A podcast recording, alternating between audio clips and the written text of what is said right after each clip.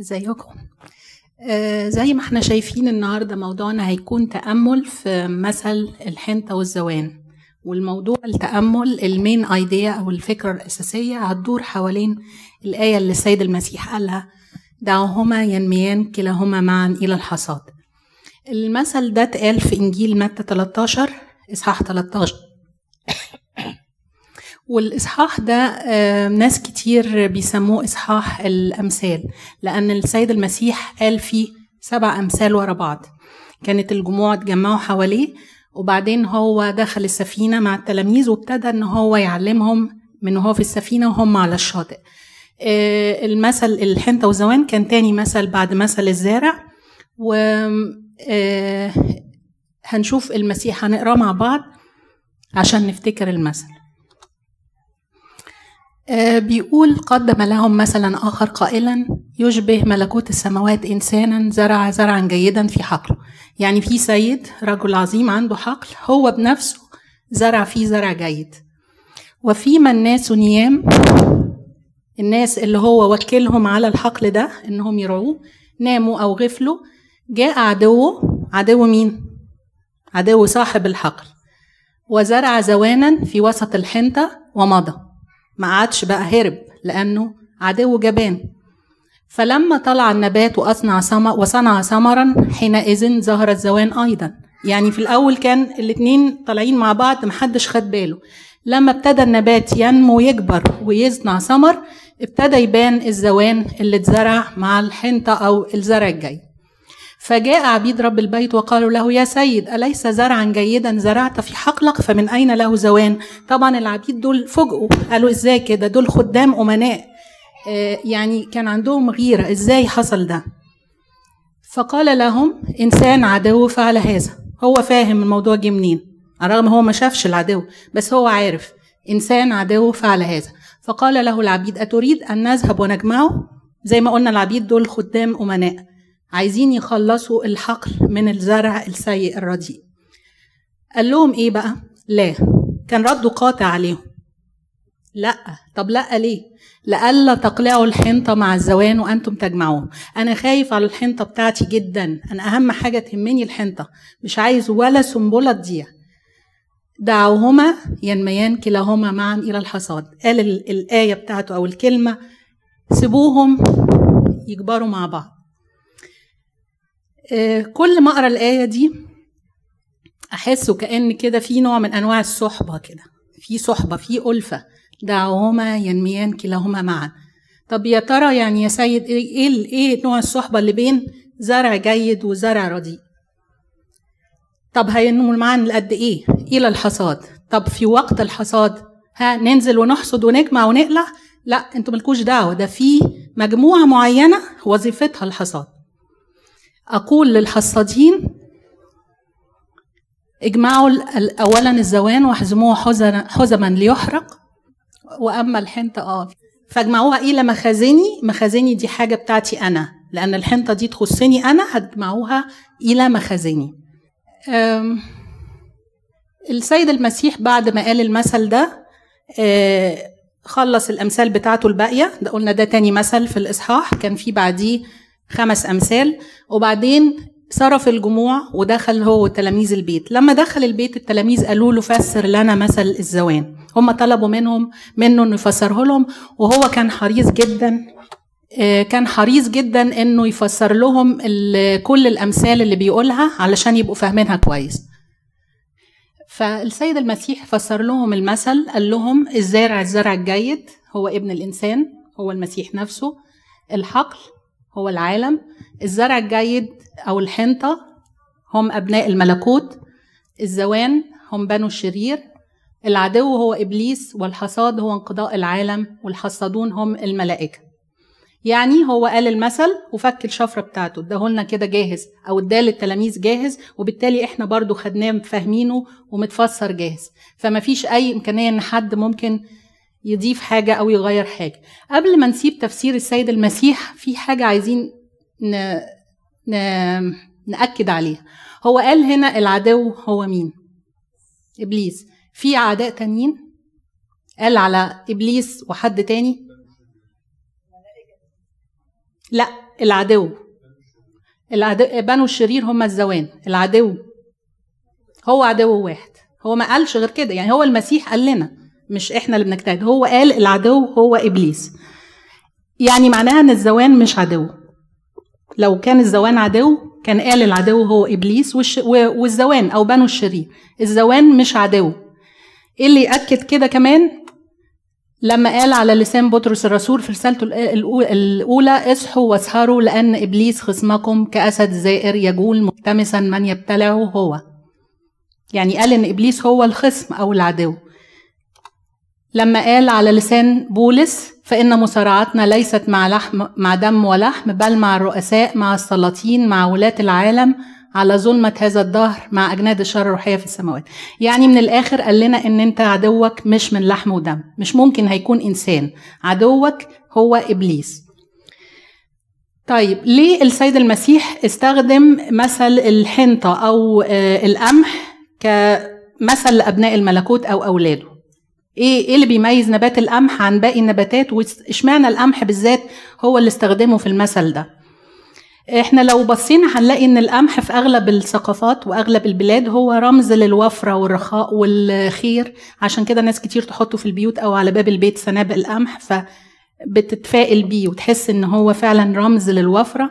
والناس اللي عندهم قمح لو حصلت مجاعة حواليهم بيبقوا مطمنين لأنه على الأقل هيعمل منه عيش وهيشبع وهيكبر وهيبقى في أمان من المجاعة. الحاجة الأهم إن هو كان لازم يمثل أبناء الملكوت بالقمح إن هو نفسه قال على نفسه هو حبة الحنطة. لما قال الحق الحق أقول لكم إن لم تقع حبة الحنطة في الأرض وتمت فهي تبقى وحدها ولكن إن ماتت تأتي بثمر كثير. يعني هو قال على نفسه إن هو حنطة فأولاده لازم يبقوا حنطة زيه. هو ده هي دي زرعته. إحنا زرعته. هو زرع كل الناس زرع جيد. لكن لما الناس غفلت وسهيت إبليس ابتدى يزرع في وسطهم زوان. إيه موضوع الزوان؟ يا ترى الزوان ده كان معروف في الوقت ده إن هو نبات سيء؟ وإيه حكايته بالظبط؟ هو طبعا المسيح لما كان بيقول أمثال كان بيقول حاجات من البيئة اللي حوالين الناس الموجودين في الوقت ده. يعني عشان كله يفهم بيجيب لهم حاجة ملموسة مادية عشان يفسر بيها معنى روحي. فالزوان كان معروف إنه نبات غير مرغوب فيه. هو نبات بيطلع لوحده. يعني هو فعلا إحنا بنسمي النباتات اللي بتطلع لوحدها من غير ما حد يزرعها نبات شيطاني. هو فعلا الزوان هو نبات هو زرعة الشيطان. فالمسيح استخدمه وهو اتذكر بعد في الإنجيل قبل كده في سفر في في سفر أيوب. لما أيوب حب إن هو يبرر نفسه قدام ربنا وقال له إن, كنت وشيت إن كنت ظلمت إن كنت غدرت قصده يقول إنه ما عملش كل الحاجات دي لكن حتى لو كنت عملتها فأنا قابل إنك تحكم عليا بإيه؟ فعوض الحنطة لينبت شوك وبدل الشعير زوان. يعني الزوان ده كان معروف إنه نبات سيء بالنسبة للمحاصيل اللي حواليه لأنه بياخد الغذاء والمية اللي المحصول المفروض ياخدها. فده بالنسبة ليه استخدم الحنطة وليه استخدم الزوان. طب إيه هو موضوع الحنطة والزوان؟ ليه في الأول في أول الزرع ما بيبقوش باينين ليه ما بيعرفوهمش؟ وليه قال لهم استنوا لوقت الحصاد عشان تحصدوا؟ في بداية زراعة القمح والزوان ده القمح الغير ناضج السنبلة لونها أخضر وده الزوان الغير ناضج برضو لونه أخضر هنلاقي إن هم آه، متقاربين جدا في الشكل. يعني عشان حد يفرق بينهم لازم يكون متخصص قوي في الزراعة وحتى لو هتبقى المهمة بتاعته صعبة في وسط حقل فيه كمية كبيرة من من النباتات. وكأن هنا إبليس لما حاول إنه يزرع زوان كأنه بتحاول إنه آه، يعمل حاجة شبه خلقة ربنا شبهها شوية في الشكل لكنها عكسها تماما تماما في التأثير أو في الفعل. آه، فده القمح الغير ناضج وده الزوان الغير ناضج. إيه موضوع لو قلعت زوان هتقلع حنطة؟ هتقلع مع الحنطة إن الزوان لما بينمو في الأرض بيمد جذوره ويبتدي يلفها حوالين الحنطة. يلفها كأنه بيتحامى فيه. يلفها تحت دي حاجة يعني دي معلومة في في الزراعة فعلا. بيمد الجذور تحت ويبتدي يلفها حوالين القمح. وبالتالي لو جيت تقلع الزوان حتى لو عرفت تميزه لو جيت تقلعه من الأرض هتقلع معاه الحنطة قبل ما تنضج وكده هتخسر المحصول. فهنشوف بعد ما ينضجوا بقى. ده القمح الناضج ابتدى لونه ما بقاش أخضر بقى لونه أصفر ذهبي واتملت السنبلة بال اتملت السنبلة بالحبوب القمح ومالت لما تقلت من ال من ال الثمار. دي سنبلة الزوان الناضجة لسه ما زالت خضرة وما فيهاش حبوب كتير وما زال فيها شوك. في وقت ده الوقت اللي هو وقت الحصاد خلاص بيبان الشكل فبيقدروا ساعتها إنهم هيجمعوا الاتنين بيرموا الزوان ويحتفظوا طبعا بالقمح. آه الزوان لو جه دايما كانوا بيخلوا النساء والأطفال هم اللي يفرزوه بعد ما يجمعوا المحصول. ولو جه في في وسط القمح بالغلط بيخلي العيش طعمه مر. فيعني كان حاجة ممكن يدوها للطيور أو حاجة لكن هو حاجة غير مستحبة خالص. إيه الفرق بين آه الحنطة والزوان كفايدة. طبعا الحنطة أو القمح كلنا عارفين ليه فوائد مليان فيتامينات طعمه مقبول مشبع ومغذي إنما الزوان هو طعمه مر وبيسبب دوار. يعني اللي بياكله بيبقى زي السكران بيبقى ممكن يمشي يتطوح ولو بكميات كبيرة بيكون سام لأنه فيه فطريات سامة. طيب في الحياة الروحية يعني ده الفرق في المثل المادي الملموس. في الحياة الروحية لما بينضجوا هما الاتنين إيه الثمر اللي بيكون موجود في الحنطة؟ هو ثمر الروح القدس. ثمار أولاد ثمار الحنطة أو أولاد الله محبة فرح سلام طول أناة لطف صلاح إيمان وداع تعفف. الزوان هو العكس. نقول أي حاجة عكس ده. بغضة ضيق قلق عدم احتمال قسوة أنانية فساد. هنرجع تاني للمثل بتاعنا. آه نخلي قدامنا الآية دي. السيد المسيح بعد ما عرفنا إيه الفرق بين الحنطة والزوان وليه استخدمهم في المثل آه كان قصده إيه؟ يعني قصده إيه بقى في عالمنا إحنا الروحي؟ إيه الرسالة اللي هو عايز يوصلها لنا اللي مستخبية جوه المثل ده؟ يعني هو قال المثل وفك الشفرة بتاعته وفسره وإحنا عرفنا إيه إيه إيه طبيعة الحنطة وايه طبيعة الزوان وليه مش بيبانوا من بعض وليه قال استنوا للحصاد؟ وليه قال خليهم ينميان معا إلى الحصاد. إيه سبب إن هو قال لنا كده؟ آه لو ال في ال في ال في النباتات أو في علم النبات صعب إنك تقلع الزوان علشان ما تقلعش معاه الحنطة. طب إيه التطبيق ده؟ إزاي نطبقه في حياتنا الروحية؟ كان يقصد إيه المسيح؟ إذا كان الزوان ده هم بنو الشرير يعني ده شخص والحنطة دي أولاد الله دول شخص تاني. إزاي لو قطعت ده أو أهلكته قبل أوانه قبل ميعاد الحصاد بتاعه ممكن تقلع حنطة. يقصد إيه المسيح بكده؟ يعني أنا اللي حسيته إن هو لو الأشرار موجودين في العالم فده بيختبرنا إحنا. هو لو كل حاجة ايزي وكله كويس مش هيبان. يعني أنتم ملح الأرض إن إحنا لازم نختبر بال... بالتجارب وبالمعاملة مع الشر. فلو لو الشر مش موجود إحنا مش هن مش هننقى أو مش هنجاهد فوجودهم مهم علشان ولاد ربنا يبقوا أحسن وأحسن هي دي نقطة بس في نق في نقطة تانية. هو كان يقصد حاجة تانية. شاول شاول وداود شاول كان ربنا حطه قدام داود عشان داود يعني ما يستعلاش ويتكبر كان دايما حاطه وراه ودايما بيطارده عشان كده أحلى مزامير قالها داود لما كان شاول بيطارده فيمكن دي نقطة روحية ليه؟ نقطة روحية إن داود استحمل شاول. آه يعني هي ومن غير شاول ما كانش داود طلع المزامير دي. برضو حلوة بس هو في حاجة تانية عايز يقولها. هو إحنا لو تصورنا هو النقطتين حلوين بس يعني بالإضافة ليهم في حاجة تانية. هو ربنا هو القادر الوحيد اللي هيقول يحكم ان ده مش مش exactly. أبونا yeah. الكاهن ولا أنا ولا القديس ولا حتى البابا. هو أبي هو فكرنا وأنا فكرناه فاكرة الآية؟ Yeah. والحاجة نسيت الحاجة الثانية بالظبط هي دي النقطة.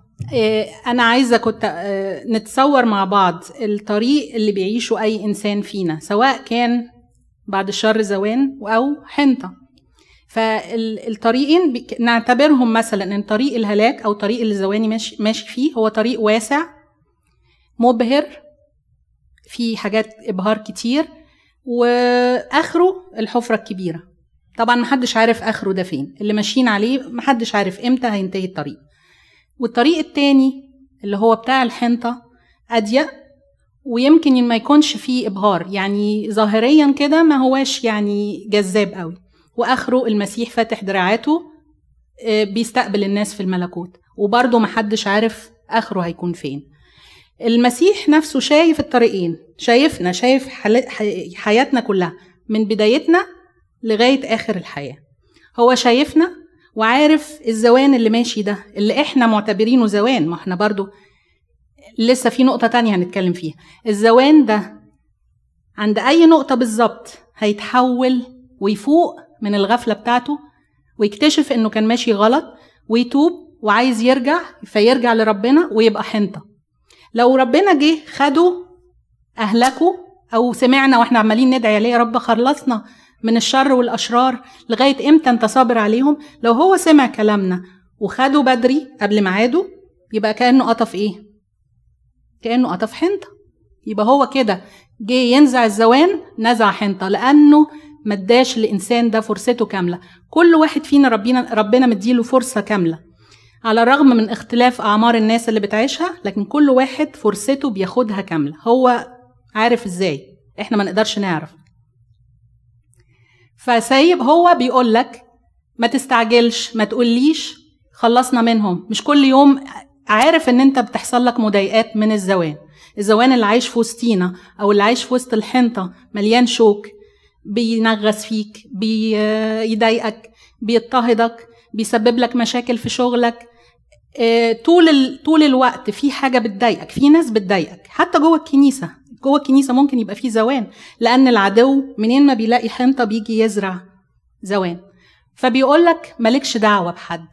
اعرف إن أنا ما اديتلكش القدرة إنك تميز أكتر من الهدوم اللي تحت الهدوم اللي الناس لابساها ما تقدرش تشوف. وحتى لو قلت لي إن أعماله بتظهره أنت عارفه النهارده لكن ما تعرفوش بكرة هيكون إزاي؟ ما تعرفوش بعد سنة أو سنتين هيكون إزاي؟ عشان كده أنا طلبت إن أنتوا الاتنين تعيشوا مع بعض. عشان الحنطة تأثر على الزوان وتجيبه. عشان الحنطة أولادي هيكونوا هم أداة في إيدي اللي اللي بيها بدي إنذارات للزوان. ما هو ربنا مش بيشد ويجيبه بالعافية.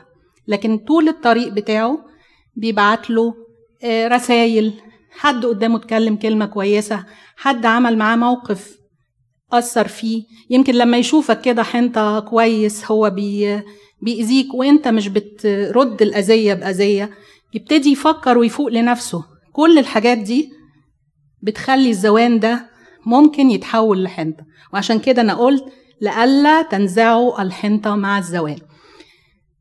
آه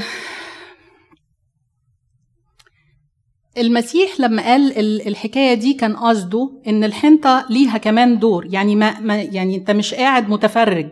أنت ليك دور في إنك تجيبه. لنفرض إنه الزوان ده أو اللي انت الإنسان اللي أنت معتبره زوان تعبك ومش قادر خلاص تتعامل معاه. مش مطلوب منك إنك تقف وتتلقى بقى هو بيديك باليمين وبالشمال واقف في سكته. ممكن تبعد على شرط إنك ما تعتبروش عدو ليك على شرط إن ما تكونش فيه جواك بغضة ليه أو إحساس بإنك مستنية يتأذي مستني تشوف اليوم اللي ربنا هينتقم لك منه. لأن مجرد إحساسك إنك عايز ربنا ينتقم منه ده إحساس إنك أنت أحسن منه وده يأذيك أنت. هو مش عايزك تضيع وقتك كحنطة في إنك تستهلك كل مجهودك في إحساس غضب في إحساس آم نرفزة. إزاي ده يحصل؟ لأنك بكده بتفقد الثمر اللي عندك. كل ده ضد ثمر الروح القدس اللي جواك. لو ابتديت تفقد الثمر اللي معاك وانشغلت بغيرك وابتديت تدين ده وتدين ده حتى لو غيرك بيتعبك أنت نفسك مع مرور الوقت ممكن تتحول من حنطة لزوان. في علم النبات الزوان ده نبات والحنطة نبات تاني. مفيش واحد بيتحول للتاني. لكن في العالم الروحي الزوان ممكن يتحول لحنطة. ده اللي كان المسيح يقصده لما قال المثل ده الرسالة إنك أنتوا ما, ما تأهلتوش إنكم تحكموا على حد. خالص. ما تعرفش تحكم عليه. دي مجموعة معينة من الملائكة أنا هبعتها في وقت الحصاد هقول له انزل دلوقتي هو عارف هيعمل إيه. مفيش ما أي مجال للخطأ مفيش مجال إنه يشيل زوان ويفتكره حنطة أو العكس. هو عارف كويس قوي هو هيعمل إيه.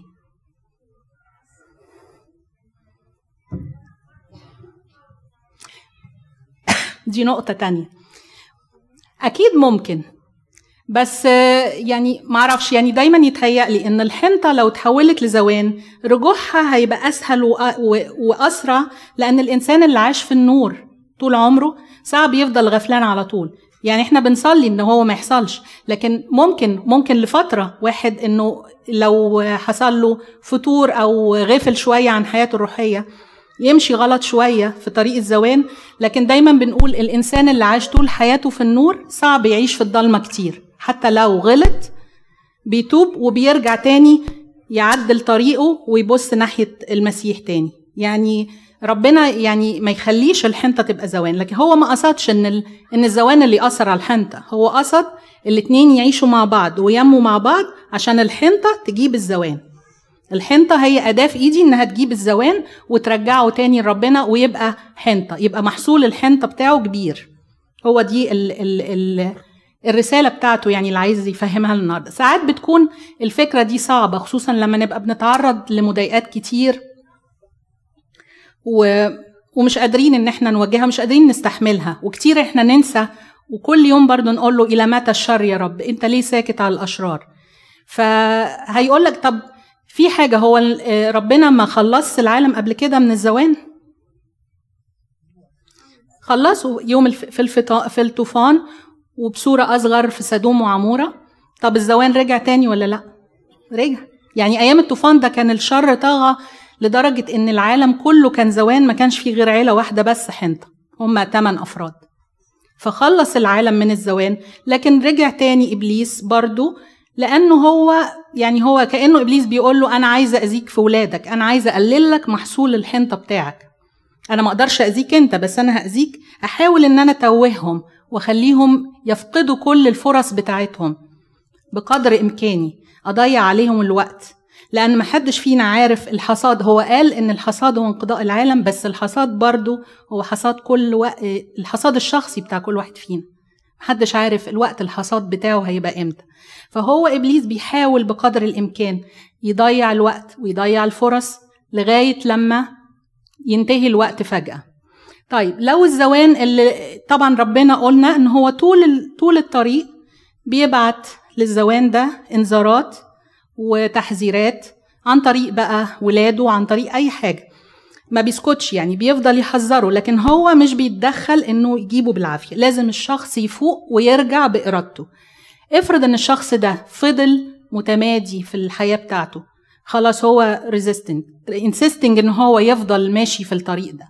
هيبقى إيه مصيره؟ بيكمل السيد المسيح كلامه ويقول فكما يجمع الزوان ويحرق بالنار هكذا يكون في انقضاء هذا العالم. يرسل ابن الإنسان ملائكته فيجمعونه من ملكوته فيجمعون من ملكوته جميع المعاثر وفاعلي الاسم ويطرحونهم في أتون النار. ده هيكون مصير الإنسان اللي هيصر إن هو يمشي في الطريق في طريق الشرير. وهيصر إنه يغمي عينيه ويسد ودانه عن أي تحذيرات عن أي حاجة ربنا بيبعتها له عشان يحذره. هيكون إيه بعد كده؟ هناك يكون البكاء وصرير الأسنان هناك العذاب الأبدي ال ال ال عذاب الندم من إن كل الفرص دي أنا ضيعتها وخلاص ما بقاش فيه فرص تانية واليأس من إنه أصبح شيء بلا قيمة ما حدش تاني هيسأل عليه. أما الأبرار بقى أولادي الحنطة الحلوين الجمال هيبقوا إيه؟ حينئذ يضيء الأبرار كالشمس في ملكوت أبيهم من له أذنان للسمع فليسمع. هو ده هيبقى نصيب الحنطة إن هم هيضيئوا في مخازنه هيبقوا هيجمعهم في مخازنه هو اللي هو ملكوته وهيضيئوا كالشمس. فيا ريت كلنا يعني هو التأمل ده يا ريت إن يبقى فيه إن إحنا ناخد وندي فيه كتير مع نفسنا عشان نقدر نقبل فكرة إن إحنا نتحمل الناس اللي إحنا بنظن إنهم زوان لأن إنت ما تعرفش الإنسان ده بعد شوية هيبقى إيه. ولو افتكرنا أشهر مثل هو مثل شاول الترسوسي. لو أكيد كان في ناس كتير بتقول لربنا يا ريت تخلصنا منه لأنه كان مضطهد للمسيحيين وللكنيسة. لو ربنا سمع لهم في الوقت ده ما كناش عرفنا بولس الرسول. كم وكم من شاول كل يوم بيتحول لبولس حتى لو إحنا ما سمعناش عنه قبل كده. يعني بيتحول من زوان لحنطة ومش أي حنطة كمان دي حنطة يعني لو بنقول الحنطة درجات يبقى ده قمح درجة أولى يعني يعني بتبقى حاجة تانية خالص ف يعني ربنا يدينا إن إحنا نمشي في طريقه وننمو كحنطة ونقدر إن إحنا فعلا نبقى أداة في إيده إن إحنا نجذب الزوان إنه يبقى حنطة معانا. Thank you.